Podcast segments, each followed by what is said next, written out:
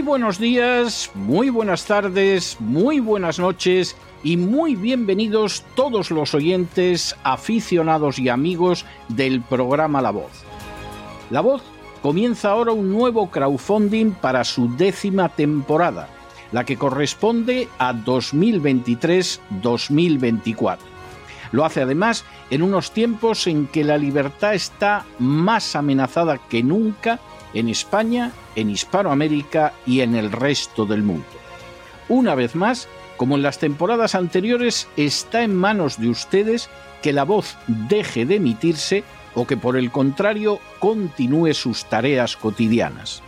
Debido a la crisis económica, al cambio del dólar en relación con el euro y sobre todo a la censura persistente de este programa en las redes con su correspondiente desmonetarización, en esta décima temporada nos vemos obligados a aumentar el objetivo del crowdfunding hasta la cifra de 150 mil dólares.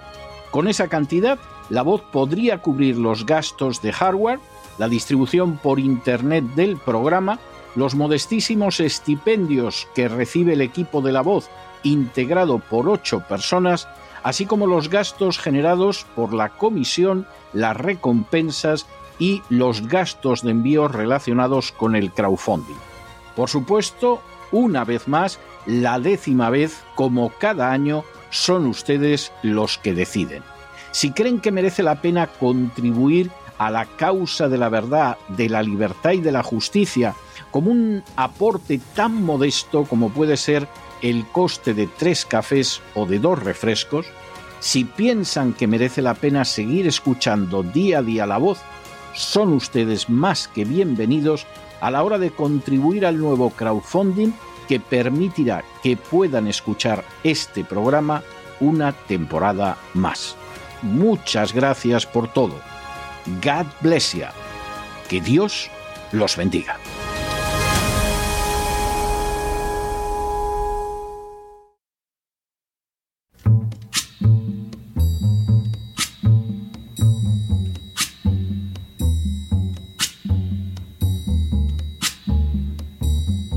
La voz con César Vidal, desde el exilio.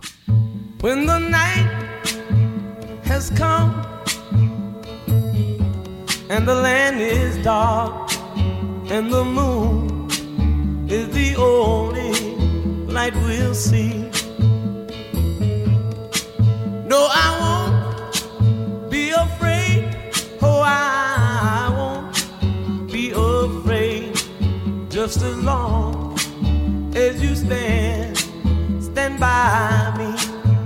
muy buenos días, muy buenas tardes, muy buenas noches y muy bienvenidos a esta nueva singladura de la voz.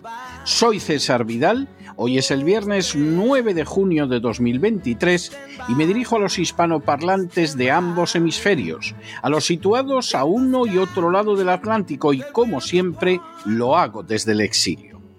Corría el año 1958 cuando en Estados Unidos se publicó una novela llamada a tener una proyección colosal. Originalmente concebida como una serie de relatos verídicos sobre la acción de la diplomacia de Estados Unidos en el exterior, por sugerencia del editor, acabó convirtiéndose en una obra de ficción en la que no obstante se insistía en que todos los hechos relatados eran reales. En un país imaginario del sureste asiático llamado Sarhan, el protagonista, un americano de nombre Homer Atkins, descubría la enorme torpeza del servicio exterior de Estados Unidos carente de sensibilidad ante las culturas, las costumbres o las lenguas locales, e incapaz de integrarse en ellas, los diplomáticos americanos se veían fácilmente superados por los de otras naciones y de forma muy especial por los soviéticos. Así, las intenciones de Estados Unidos podían ser las mejores incluso para los distintos países, pero la rampante incompetencia de su diplomacia no solo no conseguía acercar a potenciales aliados, sino que contribuía a distanciarlos. El libro tuvo un impacto extraordinario hasta el punto de que nunca ha dejado de estar impreso a lo largo de estos más de 65 años. De hecho, La creación del cuerpo de paz por Kennedy estuvo determinada por el contenido del libro, del que incluso se realizó una magnífica película que protagonizó Marlon Brando. Por cierto, el libro se titulaba The Ugly American, es decir, El americano feo, y sus autores se llamaban Eugene Burdick y William Lederer. En las últimas horas hemos tenido nuevas noticias sobre la más que dañina diplomacia llevada a cabo por la administración Biden. Sin ánimo de ser exhaustivos, los hechos son los siguientes. Primero, la primera meta de las representaciones americanas en el exterior bajo la administración Biden es la expansión de la agenda globalista y en especial de la ideología de género. Segundo, de manera bien significativa, se ha convertido en el primer objetivo de la diplomacia americana el difundir una ideología que es rechazada con vehemencia por la mayoría cualificada del pueblo americano que la contempla con horror.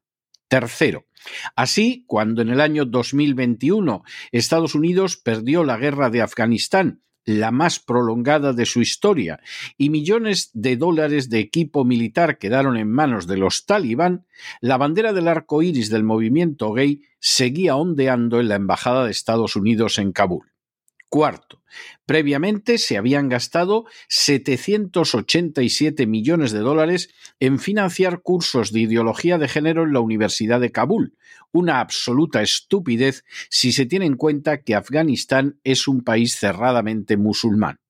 Quinto, durante estos años en que Biden está en la Casa Blanca, la ayuda americana se ha utilizado como un instrumento de chantaje para imponer la ideología de género en naciones que la aborrecen. Así, por ejemplo, hace unos meses se hizo saber a las naciones africanas que la única manera de recibir envíos de alimentos era aceptar en sus legislaciones internas la legalización del matrimonio homosexual, de la adopción de niños por parejas homosexuales y del aborto. Las naciones africanas, dando un ejemplo de valentía, rehusaron doblegarse ante las presiones de la administración Biden. Sexto, en otros casos, la administración Biden ha nombrado a notorios homosexuales para importantes puestos diplomáticos, no porque fueran capaces, sino porque iban a desarrollar una agresiva política de género.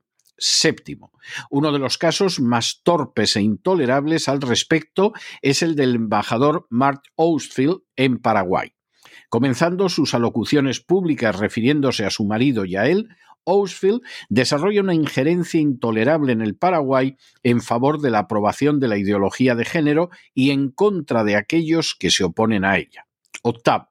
El resultado de la más que indecente actuación del embajador homosexual Mark Ausfield fue una reacción contraria de la población del Paraguay por otro lado, una nación siempre muy dócil hacia los Estados Unidos, que votó en las elecciones de hace unas semanas mayoritariamente en contra de las pretensiones del embajador americano. Noveno. Así, en naciones marcadas por un apego cultural hacia la familia, la aversión hacia los Estados Unidos no ha dejado de crecer en los últimos años. Aunque el caso del África subsahariana, donde además se resiente la alianza de Estados Unidos con antiguas potencias coloniales como el Reino Unido o Francia, no es el único, resulta sin duda uno de los más significativos. Décimo. En este, como en otros muchos casos, la denominada por la administración Biden National Strategy on Gender Equity and Equality, es decir, Estrategia Nacional de Género, Equidad e Igualdad, Estados Unidos solo consigue irritar profundamente aliados actuales o potenciales, malgastar ingentes sumas de dinero y perder credibilidad en el exterior por avanzar una cosmovisión que es rechazada con contundencia por la mayoría de la nación en el interior. Un décimo.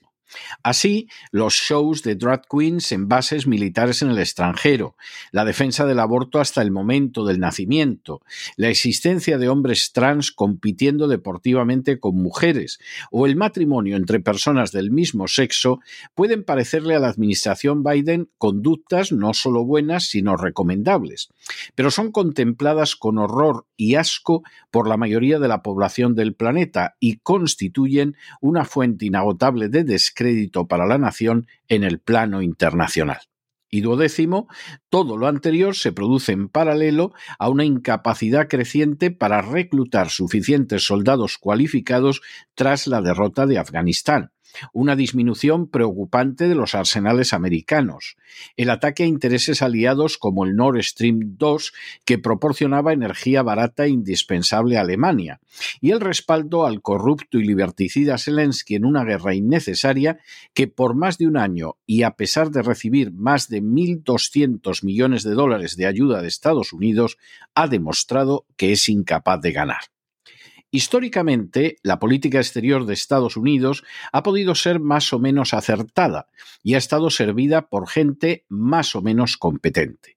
Sin embargo, no existen precedentes de una política tan sectaria y tan dañina como la llevada a cabo por la administración Biden empeñada en impulsar la agenda globalista y la ideología de género, es una política desarrollada en favor de una ínfima minoría y a la que se oponen no menos de 8.000 millones de habitantes de este planeta. Sin duda, puede gozar del favor de las corruptas instituciones europeas, de lobbies de representación ínfima en el conjunto de la población mundial y de aquellos que se lucran del gasto astronómico que significan estas políticas. Pero para la inmensa mayoría de los habitantes de este planeta se trata solo de una política dañina e incluso criminal que los impulsa a distanciarse de Estados Unidos aunque haya sido su aliado. Se trata de un ejemplo repugnante de imperialismo cultural que pretende incluso determinar cómo debe comportarse alguien en la cama, así como las vidas humanas que puede destruir de manera legal. Cuando entramos en temas relacionados con el cambio climático, la situación no es mejor. Estados Unidos se enfrenta innecesariamente con sus aliados en Oriente Medio, que durante la guerra de Ucrania se han ido acercando todavía más a Rusia y a China, y no solo ha logrado que China estreche lazos con Rusia e Irán, sino que además ha provocado que India y Turquía formen una triangulación en el terreno energético totalmente separada de los Estados Unidos. Por añadidura, al condenar a Hispanoamérica al atraso perpetuo, no permitiendo que desarrolle su industria, siembra el camino para una mayor radicalización del continente. No hay que ser muy inteligente para percatarse de que ese gigantesco distanciamiento no va a poder ser corregido siempre por acciones agresivas como la voladura del Nord Stream 2. Este sectarismo ideológico, por otro lado, está plagado de incoherencias y contradicciones que dejan en ridículo a Estados Unidos en el plano internacional. En el pasado, las democracias, siquiera en teoría, podían contar con el respaldo americano y los regímenes comunistas con su oposición. Pero ahora China va a convertirse en un aliado de Estados Unidos porque practique el aborto libre y Arabia Saudí y los Emiratos Árabes en enemigos porque lo prohíben mientras que les suplicamos que produzcan más petróleo? Finalmente, de manera tradicional, el partido en la Casa Blanca en Estados Unidos no ha convertido nunca las embajadas en armas con las que intentar imponer visiones que no cuentan con el respaldo de una mayoría más que cualificada del pueblo americano. Semejante visión se resquebrajó de manera gravísima durante la administración Obama y se ha quebrado de forma trágica con la administración Biden. Las delegaciones diplomáticas ya no defienden los intereses nacionales americanos en primer lugar, sino los de los lobbies relacionados con la agenda globalista. En el pasado, con los matices que se deseen, los jóvenes americanos podían creer en la justicia y pertinencia de que un día pudieran ser enviados a morir por la libertad, la democracia o la seguridad nacional. Pero hoy en día es realista que vayan a dar sus vidas por el matrimonio homosexual, el aborto, las reuniones de drag queens con niños, las operaciones de cambio de sexo de menores o los hombres trans compitiendo con mujeres en certámenes deportivos? Cuesta mucho creerlo. Y quizá ahí se encuentre una de las claves de unas Fuerzas Armadas que efectivamente son origen de inmensas ganancias para el complejo militar industrial, pero en las que no confían, según una reciente encuesta de la Ronald Reagan Foundation, más de la mitad de los ciudadanos americanos y que tienen dificultades crecientes para suplir sus necesidades de reclutamiento. Eugene Bordick y William Lederer, en la que quizá fue la novela más inteligente de toda la Guerra Fría, dejaron al descubierto las carencias y errores de unas representaciones americanas en el exterior repletas de ignorantes, prepotentes y arrogantes personajes que no solo no ayudaban a su nación, sino que eran vencidos una y otra vez por unos soviéticos mucho más avispados e inteligentes. La realidad resultaba innegable, pero ahora es, lamentablemente, mucho peor.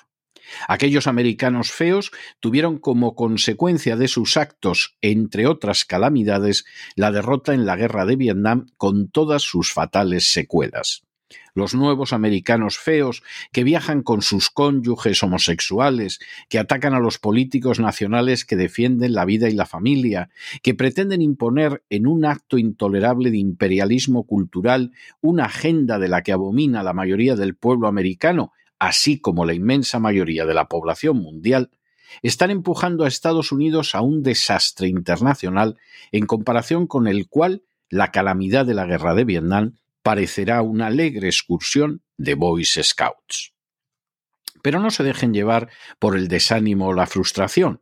Y es que a pesar de que los poderosos muchas veces parecen gigantes, es solo porque se les contempla de rodillas, y ya va siendo hora de ponerse en pie. Mientras tanto, en el tiempo que han necesitado ustedes para escuchar este editorial, la deuda pública española ha aumentado en más de 7 millones de euros y, por cierto, una cantidad verdaderamente salvaje de ese gasto se ha dedicado a la agenda globalista y a la ideología de género. Muy buenos días, muy buenas tardes, muy buenas noches. Les ha hablado César Vidal desde el exilio. Que Dios los bendiga.